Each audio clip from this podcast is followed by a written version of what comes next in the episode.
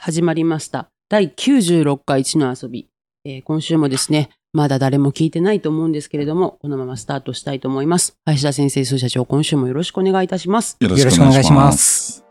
ね予定ではね、スナック地の遊びが大盛り上がりしましたねっていう感じの週なんですけれども。いやいーや本当に楽しかったです。ーもうスーさんが酔っ払ってね、つかみ合いの喧嘩始めちゃって、いやーそうで すね。ちょ飲っとめないでしょ。眠ってた、あの、中二病の血が あ、そう 目を覚ましてしま目いをました覚ね。ましてしまったはい。そうねそんな中なんですが今週もご当会か今回はっていうところでスタートしたいと思います、は何いで。すか今週は。ね、はい前回こんなんだったから今度何が来るのって感じ真です 実よねと事実の違いについて。もうそれコナン LINE で嘘をついて散々散々やったじゃん LINE であれすごい楽しかったからね。あの、 どっかで、どっかでやりたいです、ね。どっかでやうりたちいらでっすけてどさね。なんでああいうのをさ LINE でやるんだろうねそう、後藤さんのせいですよ、完なんで全に。なんで私のせいそんな絶対振ってくるよこね。そとなういよ春風亭昇太のようにお題振ってくるから、俺ら大喜利してるだけですからね。嘘私のせまあ私たちのせいですいね。そう、はい。んそうですね。多分ねあの LINE をそのまま公開すればいいんじゃないかって思う時あるけどね ね。いや違いますよ。まあ、コナンもね、いろんなところから評価いただきまして、ちょっとやってよかったなと思ってはいるんです けど。すげえ、コナンの作者みたいなこと言ってんじゃん。え違うよ。推し、一推しだ一ファもんンね。としてっていう話です。もうコナンを背負って感謝しましたね、フ今ァね。ンを超えてるよね。すげえあれはねまあ、だってコナン終わったら本当に後藤人生の3分の2が終わるとずっと言ってます。ちょっとその計算がよくわからないけど。相棒が終わったらあと残り3分の1が終わる の。それもよくわからないけど。ね、はいっていう中なんですけど今週ちょっと真面目にですねいや私はいつでも真面目ですけどあの少子化シリーズずっとやってた中でもう少子化の話じゃなくて多分経済そのもののところを考えないとこれから私たちどうやっていったらいいのってみんなが不安に思ってるっていうところをいいっすね。ちゃんグレとート考リセえようット。とそうそうグレートリセット一心の会じコゃンジなャいンですクシかョンですよっていうところで あの人申請ってちょっと前にフランスから始まったんですけど人、人申請はいヒューマンの人にはい新しいニューにワールドのセネ人申請なんか、だ、大丈夫ですかあっちの、あっちの、あっちの世界の話じゃなくて。違います協調スニペットを読み上げます21世紀に入ってから新たに提唱されている人類の時代という意味の地質学の新しい時代区分です地質学。超新星違うあの、ジュジュラ紀とかそういうそ感うじそうそういうやつあ、そうなんだ。うん人類が産業革命などを通じて地球規模の環境変化をもたらした影響に注目して提出提案され SDGs が提起する人類社会の将来展望とも深く関わっていますと協調スニペットには書いてますあ、じゃあ、もわうどこまで行っても西洋の人っていうのは自分中心だ ね。ほんと。どういうこと人中心ってこといやもうその人が中心じゃないんだよね。あ、そうでね、その話が今日したい。あそうなの。そうおうじゃあじゃあ、OK です、OK です。あの、一応考えてきてるタイトルとしては、脱成長と正常化バイアスの揺らぎという、ちょすっごいあの、はい難しそうなんあ、でそうすね、けど、論文のタイトルになりそうな感じの、あれですけど、あの、脱成長って本がちょっと前に出たんですよ。だ脱ってリ2020ー、年。リーブの、リーブっていう意味ですか脱出の脱ですね。はいはい。はい。をセルジュ・ラ・トゥーシュっていう人が書いたっていうのがあって、で、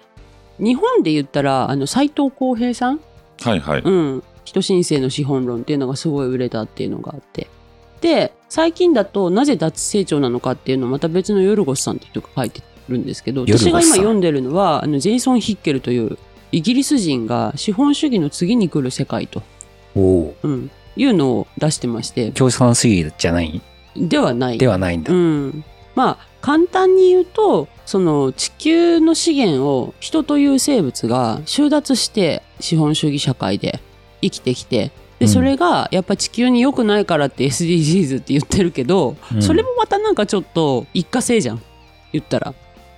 いつまでにって2030年まででしたっけあれそうですね。うん、っていう原点的なところっていう中で、まあ、そうじゃなくて自然とちゃんと調和して人という生き物が生きていくっていうところを考えないと多分このままだと、まあ、人類滅亡するよねっていうところのに当たるんですけどじゃあ資本主義の次ってどうなっていくのかみたいなところが、まあ、一番のポイント。すごいね。えすごい思想だね、それね。うん。何なのなんなの資本主義の国く次に来る思想は。いやそれをね考えたいなというかこのままだとダメだと思ってる人は現役世代には結構いると思うんですよ。うん。で私も最近もやっぱり会った人が庭師の人とかアートディレクターのデザイナーさんとかがやっぱ自然っていうものを中心に考えてもう少しやっぱり今のこうものが飽和してる社会じゃなくってっていうところに戻っていくっていう中で日本人が感じるこう自然的なあるがままじゃないけど調和するっていうところの感性っていうのが世界にうあの一番こう引けを取らない感性としてもう一回ちゃんとそれを取り戻さないといけないよみたいなことで盛り上がるわけですよ。でそれを一番体現するのはこの間詩なんだっていう話で盛り上がって詩ポエムね。ポエム。ううんんわかる。でも、片やメディアを運営してる私からすると、どんだけ中身のいい記事を書こうが、PV が取れないと、そこのクライアントにとっては、ね、是ではないじゃん。っていう、超資本主義なスキームの中で生きてる中で、詩とか読んで理解できるような人間って一体どこから生まれてくんのっていう、あの、別にその概念が悪いとは思わないんだけど、どうやったらそこに向かうんだろうかっていうのが、いまいちわからない。後藤さん、ね、昔から歌とか好きで、そうですねね。特に歌詞とか好きでしたよね、でも。そうですね。うん詩はね、10代の頃から書いてたん書でいてすまけしたど、よたねだその時も同級生に言われたのが、なんで書くとって言われたんよね。うんここも同じようなことを言ったような 気うんが。書きたいから書いてるだけで、それが何になるかとかではないんですけど、なんかやっぱりそれって、それをやったら何になるのって、やっぱり思考としてなってしまう。うんっ。ていう人が、まあ、多いかどうかわかんないけど、ある一定数いる中で、うんじゃあそういう世界に向かっていくってところを今こうやってね、本読んでポスト資本主義みたいなこと考えてる人たちもいますけど向かっていく術がわからないのでこれを林田先生と須社長の視点から見てどう思いますかって聞きたい僕いなやっ、ていいう。いんじゃない詩で立ち向かっていこうよ。立ち向かううん。詩でしか立ち向かえない気がするね。うん、なんかそれを、その、あの、本当に一昨日ね、あの、ちょっと再会の方にいる面白い庭師がいて、同い年なんですけど、うん。いろんな海外からも今度ドバイに行くって言ったかなのあのお庭を作ってるんですけどいわゆる人工物の庭じゃないんですよもうドバイの135階に生態系作るって言ってましたそれは、あ、ちょっとすごいはいいいよ言おうと思ってやめとこうと思ったんだけど、 言ってくださいそれってこれ LINE のようにこれ LINE のように不自然じゃないの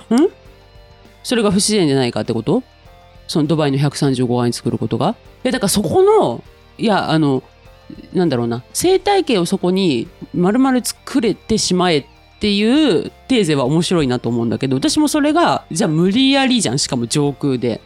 で多分この海抜0メートルのところの生態系と135違うじゃん。うんだから何作るのかはこの後彼がどうしていくのかはまあ多分追っか生けたい態なと思う。系、地上にある生態系を135回で再現したら無理っすね。うん放射線が強すぎる。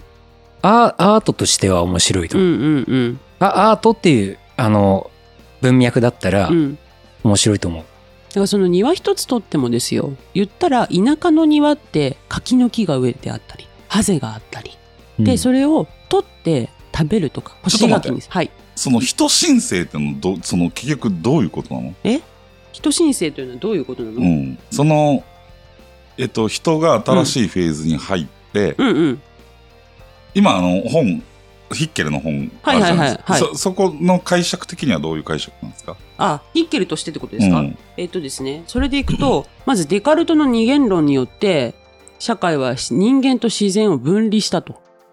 人人間というものを別はいはいはいにはい、してしまったとザインとゾルレンという意味で、ね、あそうですね、はい、でそして資本主義により自然や体は外部化されニーズや欲求が人為的に創出されるようになったそうねあいつらは西洋はそう だよね俺たちは違うけどそうだ からなんか資本主義の成長志向のシステムは人間のニーズを満たすのではなく満たさないようにすることが目的なのだとヒッケルは言っております、はいいやだから老荘思想なんですよそういうことだと思ううんそうだと思でそれでは人類や地球に不幸と破滅をもたらさない成長に依存しない次なるシステムとは何かと。っていうのをこの経済人類学者が描くうでかそつてのないヒッケ文ルも明ね論まだ分かってないヒッケルさんね82年生まれですあの地球に悪いことは何一つないです、って思うんよ。いや、だから、うん地球に生きている人間にとって都合の悪いことが起きるだけです。そういうことですね。だからまだね、うんこいつはね、人間主義か らす抜ごけいきれよて。ない。すごいよ。まあ、読んでもないのに、もうここいでく。ついくついってえるっ、と、だけ82 82年やけん、今年41やね。ああ、まだ若造や。もう、そんなね、そまだキリスト教的世界観から抜けきれないのよ。浅い。 なんかすでにボロクソですけど、大丈夫ですかまあでもなんか私が、うん、そうだなと思ったのが、GDP の下りで、GDP が社会と生態系のコストを計算に入れないのは、資本主義が社会と生態系のコストをそもそも計算に入れてないからだと。はい。はい。まあ、そそりゃそうですよね。んその、資本主義の根本っていうのは拡大再生産なんで、そうですね。 100円投下してはい200円になります。はい。で、200円投下して500円になります。はいそのその計算しかしないので、はい。当然そこで資源を掘って消費したり、はいもしくは廃棄物が出たはいりする、その環境負荷は計算に入れられてないんですよはね。い。そうですね。なので、その政策担当者が GDP の測定をやめれば、資本は自動的に増収を追求しなくなり、経済より持続可能なものになると考えるのは甘すぎると書いてるんですよ。重すぎるよね。うん。うん。であのさっきのねそのアート界というかの人たちがこれからはやっぱアニミズムにこう戻っていくというか自然と一体化してあのそれぞれの豊かな暮らしっていう半径5メーターぐらいのことを考えるっていう方向に原点回帰していった方がいいっていうのはわかるんですけどこうん。こで書いてるのが幸福度に重点を置くことを唯一の解決策とみなす人々はこの点を見逃しがちだって書いてあって私が多分もやっとしてるのは多分ここだなと思ったんですよ。んちょっと、もうちょっと、えっかいと、かいつまんで。いいじゃんっいて別になんかそんな無理して石油掘ったりとかなんか太陽光で電気とか使っ作ったりとかしてエネルギーとか増やさなくてももう自分たちの暮らしをそれなりに合わせてもうもっとね江戸時代ぐらいの生活に戻ればいいじゃんっていうのを言ってる人たちいるけどでもそれを幸福度っていうことだけで言ってしまうっていうのはあのそもそも結局 GDP だろうが GDP やめようがそのなんだろうな社会と生態系ってところのコストを考えてないっていう意味では一緒だよねっていうところそうだね。だからうん言ってみると、うん江戸時代に戻ればいいじゃんと。まうあ、ん超循環型社会でしたと。うんうんうんいいいいですよと、うんその代わり夏クーラーをつけれずに、そ暑くて死ぬ人がいっぱい出まそすようってそうそういう話なんですよ。そううんうそうだから、あの、なんだろう。何も考えてないに等しいですよね。 そうだからなんかもやっとするんですよ、だからいいと思うよと人の命っていうものの考え方を変えていかないと、でもなそかなこかまでは考えられないんじゃないまあまあ、え、どういうこと人の命の考だってえ死ぬかもしんないよっていうことは担保されたいわけでしょ死なないっていうことをいや、え、どういうことしそのなんかその今死なないと思ってるよね、みんな自そう分そうが。そうそうそこそこそこ、ううんん死ぬじゃんっていう死ぬ死ぬ。うん、ううんんでそのコロナもそうだと思うんですよ地球っていう星がやっぱりこの生態系をこうデフラグかけてきたからそこにたなんだろう抗えなかった人たちが残念ながら今回のコロナでっていうことなんじゃないかなと思った時に死ぬよねって思うんだけどなんかそれは死なないこと前提でエネルギー減らしてでまあでも成長っていうところが今ねこのタオのホワイトボードにも GDP がこれから500兆が510兆になってって書いてますけどもうならないよねって思ってる人たちからするとならないけど豊かな暮らしをしていくっていう方向に行きたいのはわかるがでもじゃあそれどうやって考えていくのっていうところがなんかあるようでないなっていうところ。人の、人の、人の命っていうリスクをかける必要があだっるて気そがれする絶。対犠牲になる人が出てくるわけじゃん。そうそうそう。するで、まあ、それ、しょうがないよねぐらと。ういのん、感じにならないと、うん、あの、さっきおっしゃってたうん人たちうん。が言ってることって先進まない気がするんで。そうなの。でそれだと概念的にはそうだねそういう社会になれるといいよねって思っても実態として変わらないよなっていうのと、やっぱり言ってもまだ資本主義の構造の中で我々もねおまんま食ってますから言ったらまあとはいえ3人とも無駄だよねって思うビジネスにはあまり手は貸さなくていい生き方ができてるじゃん。無駄、無駄とは思わないけど。まあまあほらなん例えばの話よ、まあ、例えばわかんないけどなんかそれやっても誰かが悲しむみたいなビジネスとかはちょっとねあんまり相入れないかなって思うけどそこの社員さんはそれが仕事なわけでしょどう金貸しとかですかうーんいやなんかうん 金貸しは別にあれなんじゃないですか困る人がいて助けるさ詐欺部みた分いなもねあ万るん田じゃ万な田い銀次郎みたいな。ギミちゃんはいいんじゃないえドイツですよ。いや トイチとランドルもいいいやよね、で私もね。は別に南野帝王は、あれ、社会悪としていると思います社よ。会悪って言ってんだよ。 でもほら、悪い人をさ、だ任侠はいいんでしょこやう懲らしめてるじゃん。うん。うん。私は銀ちゃんはいいと思いますよう。ん。うんまあまう。あ、うんん。でもそれを、じゃあ、今こうね、人口も減るって言ってる中で、仕事もなくなって AI に取られていくみたいなので、恐怖に感じるみたいなことを漠然と言ってる人も多いけど、いや人も減るんだから、それ大丈夫でしょっていう中で、あの、一方、二極化するよねって言ってる人もいるんですよ。いわゆるホワイトカラーで大学行ってべ勉強して大学行ってでその官僚になったりとかっていうラインに行く人ともう最初からブルーカラーですっていう人でその人たちが言ったらまあ労労働すあのなんだろうな肉体労働してでもそれは午前中だけ仕事してその後はもうお家でゆっくりするなりゲームするなりっていういわゆるそのこの生活が悪ではなくその自分の持てる能力でそうほどほどでちゃんと生きていけるっていう人たちを増やすっていうこの二極化していくっていう形じゃないともう無理なんじゃないかって言ってる人ともちょっと話をしてうーんそれもそうだけど多分ね、それホワイトカラーとブルーカラーの捉え方を間違えてるね。うんどういうことどっちかっていうと AI でなくなるのはホワイトカラーですよ。あそうだからどっちもシュリンクするんだけどいやいや、ブルーカラーはシュリンクしないですよ。AI ができないから。そうねだからブルーカラーになっちゃうんですよ、みんな。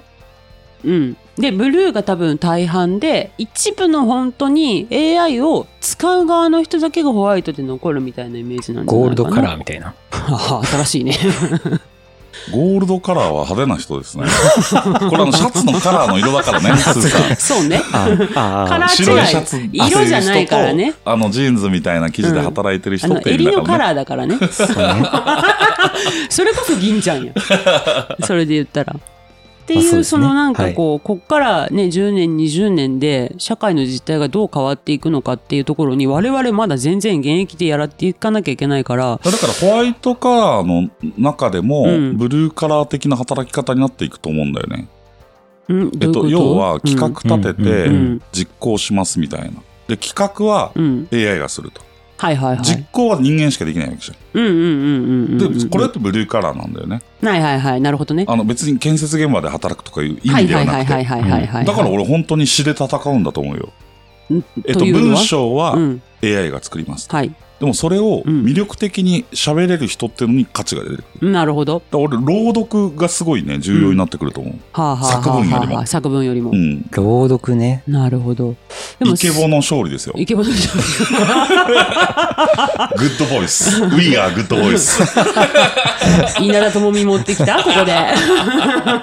まあね何のこっちゃわからない人は血の遊び大全のねあの後藤の回読んでいただけるとね防衛大臣になりたい。うん後藤は防衛大臣になりたいって私が言うと防衛大臣ってねいいよね。その漫才の入りとしてはいいよね。そうでしょあみの、んなが博多華丸大吉の漫才ってありそう。ちょ俺、防生衛命保大険臣。に入りたいみたいなややねや。防衛大臣ににななりりたいたいみみたたいいななね。うんちょっとご相談があるんですが、つ ってね。防衛大臣になりたいっていうね。え、何やるんですか防衛大臣になったら。え、国力を強化して、一国できちんと生今きて言いっく。てることと全然違うじゃん。え、なんでなんでなんで別にそれってさ、軍備だけじゃないじゃん。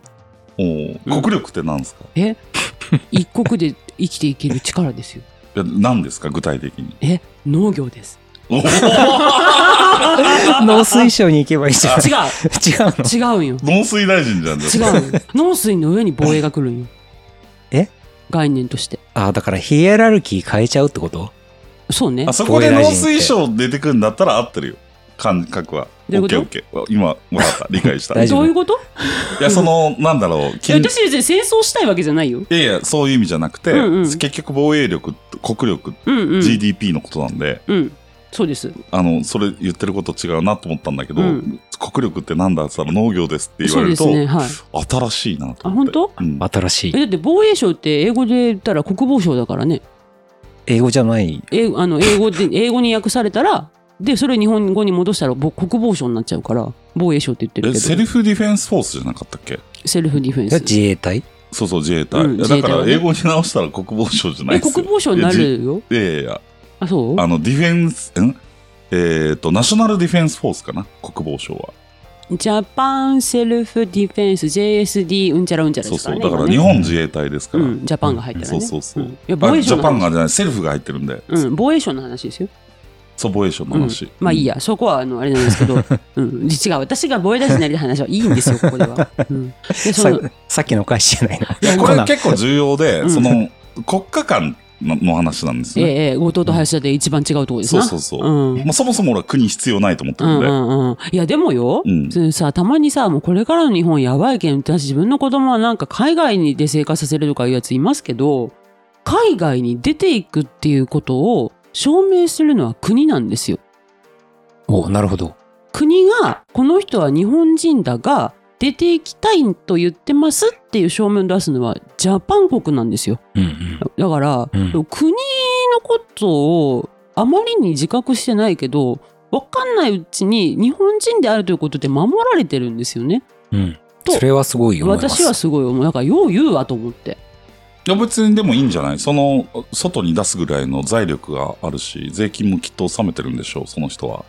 いや別にその、ないよ。だって本当にそんな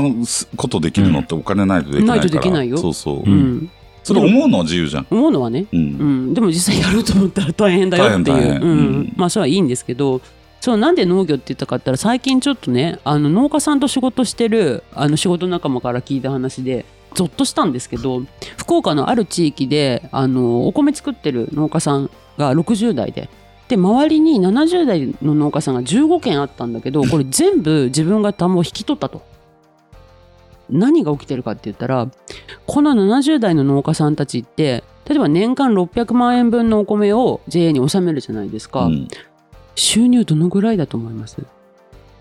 600万じゃないのいやそれあれだからあの上代だからまあそう200万ぐらいじゃない60万だそうですうん。 10分の1つまり年収60万なんですよだから年金があって初めて農業やれてるっていうのが今の実態で月収5万ですようん。それはちょっとそんなおじいちゃんたちがでしかも70代が60代に土地売ったところでまた10年後に同じこと起きるわけじゃないですか、まあそれだからみんなお米作りたくないんだよね、そうね本当は。うんだけどうん作んなきゃいけないので、お米作れっていううん指導があるんですよ。そのお米も結局もみ殻の状態でおろすっていうのは中間資材なんだよね。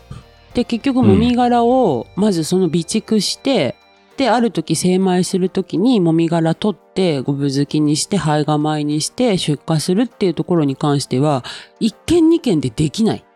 うでんしかも石とこう分けたりとか、うん。そういうところも全部できないから基本 JA に全部収めてるっていう今の仕組みっていうのでそうなってるっていうだけどの米農家さんが今どうなってるかって言ったらさ、よく田舎行くとさ、うんうん。ぐるぐるぐるって丸く丸めて置い藁て、のやつポねンと置いてあるじゃん。うんうん。あれ、藁じゃないんですよ。あれ、米なんですよ。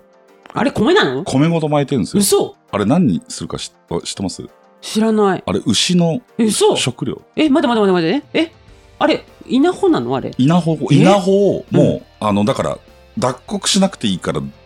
ぐ、ぐちゃーってまとめて置いてるんですよね。えで、米として売るより、牛の餌で売る方が高い。嘘そういう状況ですよ、米農家さんは。だから60万なんだ。そうそうそうそうわう。。で、そうするとさ、もう手間かけてさ、うんあれ、そういね。稲稲わらごと取ってさ、うんあのちゃんと作ってるとこだったら干してさそそうね。っから天日干しして乾かし脱て、穀し脱てさ、穀して。でそれを考えて60万だったら、うん。ザーって丸めそういてう牛に売こったとか方が安いでしょそれはちょっと、あ、私あれ、あの、お米を取った後のやつだと思ってた。違うんですあれ米なんですあら。ほら、大丈夫日本ってなりませんだ大丈夫なんじゃないどうやって。いやだから大丈夫だからこんなことが起きてるんですよであもの、、うんみんなが飢えてたらそんなことしないですしないよね。うんそうでもそういうおじいちゃんたちが年金片手間にやってくれてて初めて国産のお米が食べれてるって、まあ、全部じゃないと思いますよ地域によると思いますけどなんかその実態聞いた時にあらこれは米誰も作らんくなるねって思って、これだからね、うん、あのーやっぱ社会主義的な政策なんです農業に関してはほうほうほうで米って昔ねそのそもそもよく言われたでしょおじいちゃんたちに88の手間がかかってるから米なんだうんみうんうんうんたいな感じの成り立ちうんうんうんうん818でしょ、うん米ってベージュのベーですねうん、であの俺うちはあの兼業農家だったんで、あそうなのはい、あのやっぱご飯粒残してたらおじいちゃんに叩かれてましはたいよね、はいはいはいはいでもね、今ね、あんまりそういう教育しなくなってきた。そうね、確かに。え、私もめっちゃ怒られてたもっ。たいないみたいな。うんお米一粒残し、あのー残ってるみたいおな。米研ぎよう時とかでも怒られてた。で、こぼしそたれらは、そうのんぐるぐる巻いて、牛の餌にするようなものになってるので、あーもう農家さんの意識がねちょっと変わってきてるんですよ。なるほど。でもっと言うと、ん昔、例えばね、江戸時代うん。に、どれぐらいの手間かかったかって言ったら、お米作るのに、うん。えーまあ4人家族ぐらいで作業をしてですよ、うん年間240日8時間働いてないといけなかった。はいはいはいはい。稲刈りも田植えもそうだし、そうだよね。その合間もずっと雑草抜いたり、そうだね。レンゲを植えたりとかね。うん。で、今ね、何日でできると思います実労働。えー、90日。 60日でできるです。そう。米米。へえ。え自動化されているでしょ新滑祭とかじゃないやんじゃあ。だから全然、まあ、新滑祭はあれ、しその収穫のあれなんで、うんそれはあるんですけど、その、稲刈りと田植えは大変だよねと。ここで大体1ヶ月ぐらいですよね。30日ぐらい。うんうん。 15日、10 2週間、2週間ぐらいあーでしょ。そういうことね。で、あと30日をちょっと肥料をまいたり、はいはいはいはい。あの、虫よけまいたりう、ん。で、60日でできちゃあう。あ。で、そうすると生産性は4倍に上がってるんです。はいはいはいはい。だけど値段が変わんないです。そうなの。この間ね、松清でね、5キロ1280円で見ちゃって、ええー、と思って。だいたい2000円ぐらいじゃないですか。はい5キロって言ったら。え、待って待って、1500円切ったと思って、ちょっと驚愕で。で、米の値段ってずっと変わってないんですよ。そうね。あの、うん。守られてる。うん。だからここを自由競争にしたら、ん俺農家さん実は生きれるんじゃねえかなと思うんだけど、うん。あまりにも長年保護され続けてきたので自信がないの。多分そういうことなんでしょうね。でもほら、それだと米なくなるよって思っちゃって。なくならないですよ。高く売れますよ。ああ、いやでもほら、生産する人はへいなくなるじゃないですか。いでや、需要が起きればまた値段も上がるし、そしたら作ろうとする人いもや出てこくるれんがじゃないですよさっきのブルーカラーの話じゃないけど、うんで最近あの建設業とかのあの企業のホームページのあの取材して原稿書くって仕事結構やってるんですけど皆さんやっぱりなんで今までホームページになかった例えばほら町のネジ屋とかあのなんだろうななんかこう塗装屋とかがい今更ホームページ作るっていうのが求人なんですよ。で昔みたいに盗んだバイクで走り出す子たちをもう「はいはいはい」っつって「お前らうち食って飯食え食え」と。って言って徒弟制みたいな感じっていうシステムはもうないしそもそもそういう血気盛んな若者もいない中土建業にやっぱ就職したいと思う子が本当に減ってるっていうのを私はもうなんか肌で感じるというかなんか農業も私は一緒じゃないかなと思ってニーズが上がってもそこにじゃあ行く人っていうのがいきなり行くって思った時にうーんって思っちゃう。土建業のね、うん構造とはちょっと違って、土建業ってやっぱね、うん中抜きしすぎなんですよ。そうね。だから、うんあの、大手ゼネコンが受けて、それを中、中ゼネコンに下ろして、それ小ゼネコンに下ろして、それ町の土建屋さもんうに下ヤろシャしゴて、受けとかですからね。そうそうそうそう。いや、シャゴどころじゃないみたい8な。時とか入っんてるからそうね。そういや本当よね。で、あのーまあ、この構造と、ちょっと農業に関して言うと、うん。やっぱりね、あのー昔その農業国家だった時っていうのは、うん。大地主さんがやってた。はいはいはいはい、で、はい。小作人っていうのがいはいはいて、はいはいまあこれそのマッカーサーが来て、農地改革やった時に、うん小作が土地を得て、うんそれってめちゃくちゃ非効率なんです、農業っていうと。うん、だからでも多分ね、ほん本当に農業として成り立ってるのって北海道だけだと思う。うんうんうん大きな土地で、うんみんなベンツ乗ってるみたいな。うんはいはいはいはいはいはいはい。だから俺はそうの脱成長うんでうん GDP は下がるんだけど、うんえっと、人口減りますと。うんで地方でその60のおっちゃんうがん周り15軒の田んぼ全部引き取った時うに、ん一1軒1軒はろく年間60万の収入なんだけど、うんえっと、15軒かける60でいうとうん900万になるじゃん、うんはい。 1000万超えるよね、うん年収ううんんでこういう農家さんが出てきた時に俺地方は農業で成り立つようになると思うのね、んなるほどうんうんだから、うんあの、経済的には脱成長なんだけど、うん個人の QOL は上がるっていうのがうん新しい道だと思うね。なるほど。うん、だから人口減っていいんだよ。そうね。うん。うん。それは私も全然反対しなうい。ん。うん。で、みんな都市部でせこせこ仕事して、うん。たまに田舎行ったら、うん。もうベンツどころじゃないの。ポルシェ乗り回してる農家の次男がいいたりしてさ。いいなあ農家っていやでも私もやっぱりそうね島とかにね知り合いのおじちゃんとかいますけど皆さんいい車乗ってらっしゃいますそようだからね貧乏じゃないんだよ、農家さんそっうてなの両親もそうそうお金持ってるのそう持ってる持ってるあとね使うとこがないって言ってたまあそれその悲しみはあるよね そうでも、んそれでも、まあ、でたまに博多に出てきて遊ぶというのでいいなって思うんですよねおじちゃんたちの生活見ててまあなんかそう、そういうの聞くと非常に、あれですよね、自然の原理と一緒ですよね。うんそれこそ、あの、地球もう、んいわゆる氷河期と、うん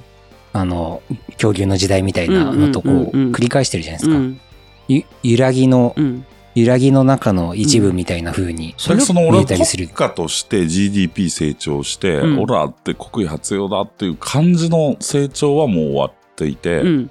えっとなんかなんなら50年後うん日本の GDP は100兆減って400兆ですみたいな、うんうんうんでも人口半分になってますみたいなうん収入的には倍になってます、ううんんうん前もその話ねそうそうそうそういましたよね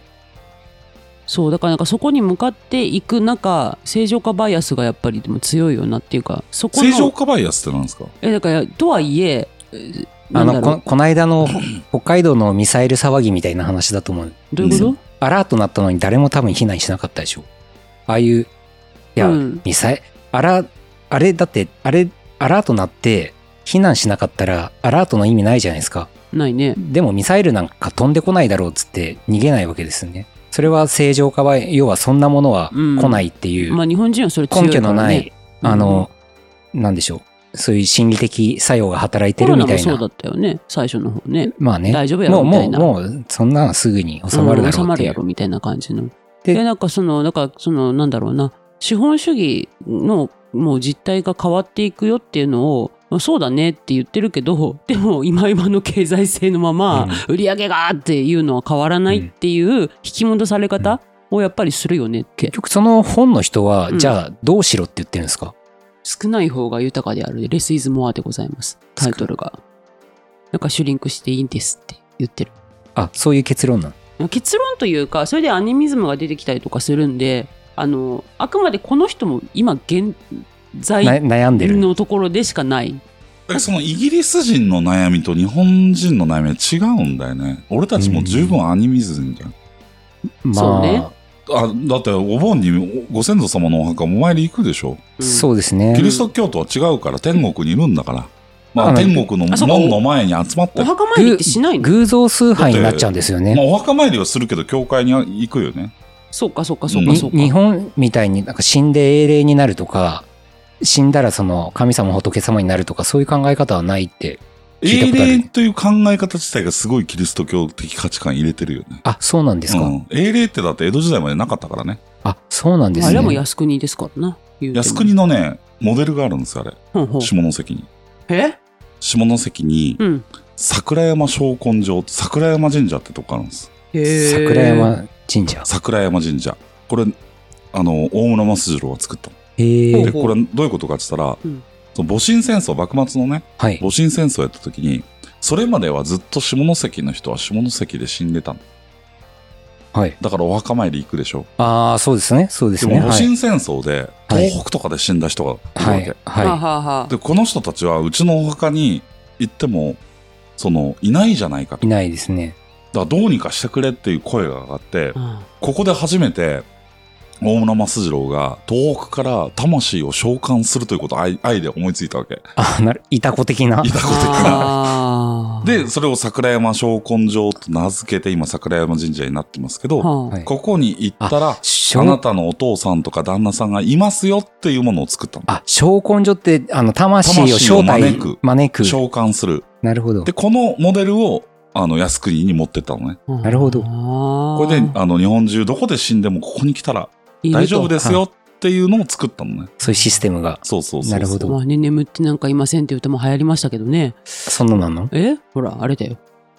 なんだっけ千の風になってたっけあえ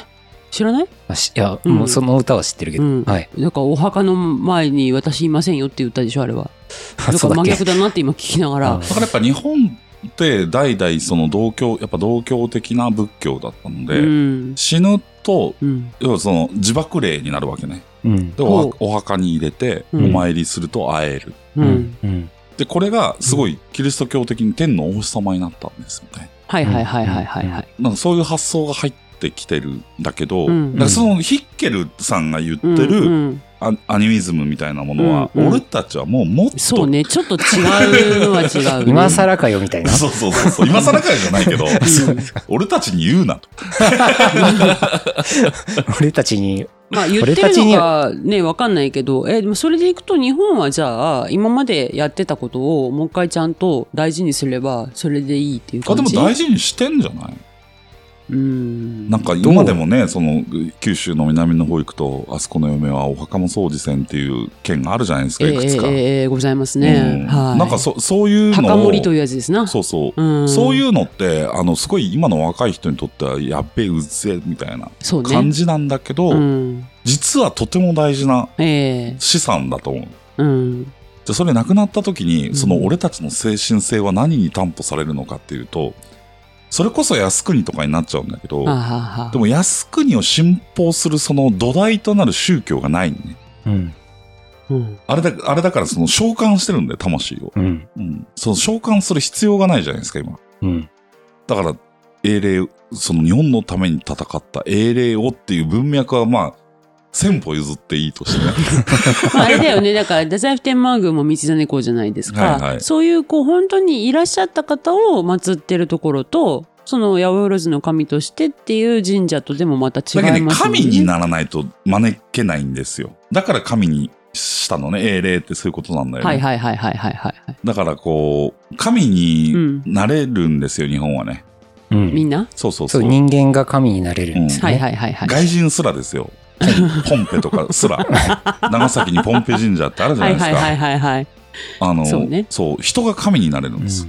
うんで。それを多分ヒッケルはアニうんミズムみたいな形でこれはでもあの世界中の人たちがもともと持っていたうん。ものだと思いますねそっか。ってことは、あのーちょっとその、なんでしょうね。虐げられるという文脈の封建主義さえ一回抜けば、そのまま残していい文化というか、むしろ復興させていい文化ってことですかね、だ日から本封は。建主義と農業社会とキリスト教ってめちゃくちゃマッチしてたの、はいはいはいはいはい。で資本主義と工業社会とキリスト教がめっちはゃいマッチしてはない、いはい。だからですねだ。から、うんキリスト教じゃないよね、うん。まあ、ニーチェが神が死んだとか言うわけじゃんその資本主義が成長していく過程の中で,、そうねうんうんうんで。死んだ後どうなんだっけって言った時に、うんやっぱりキリスト教的世界観なんだよね、そうねう。ん、そこから抜け出せないっていう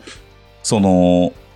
なんていうんですかねもがきというか、うん苦しみにうん。俺たち日本人を巻き込まないでくれとなるほど。うん、LGBT とかどうでもいいと。どうでもよくないんだけど、うんすいません。どうでもよくない。どうでもよくないんだけど、そうわざわざ法にして、そうよ。あの、規範としても持ってとかって言われなくても俺たちは持ってるそうってだいよう。そっちの方向をどうやって、さなんっきか俺、の、右翼みたいじゃん。 まあ、それこそでもね、うん右翼の方の、あの、車の漢字ってポエムですよね。まあでもなんか今日私がなんだろう自分が迷ってるんでこの題材出したんですけどやっぱその日本らしい脱成長って何なんだろうかっていうのがやっぱ見えない中こうとはいえ日々のねこう営業活動をしなきゃいけないっていうとことのこのもやっとするところをどこで着地させていけばいいのかなっていうところだったんですよね。あと、まあ、集団っていうことがまたその、ほら、うん個人個人個人の思想でいろいろ考えるのはできるかもしれないですけど、うん一応そこ集団生活してるじゃないでうすか。ん、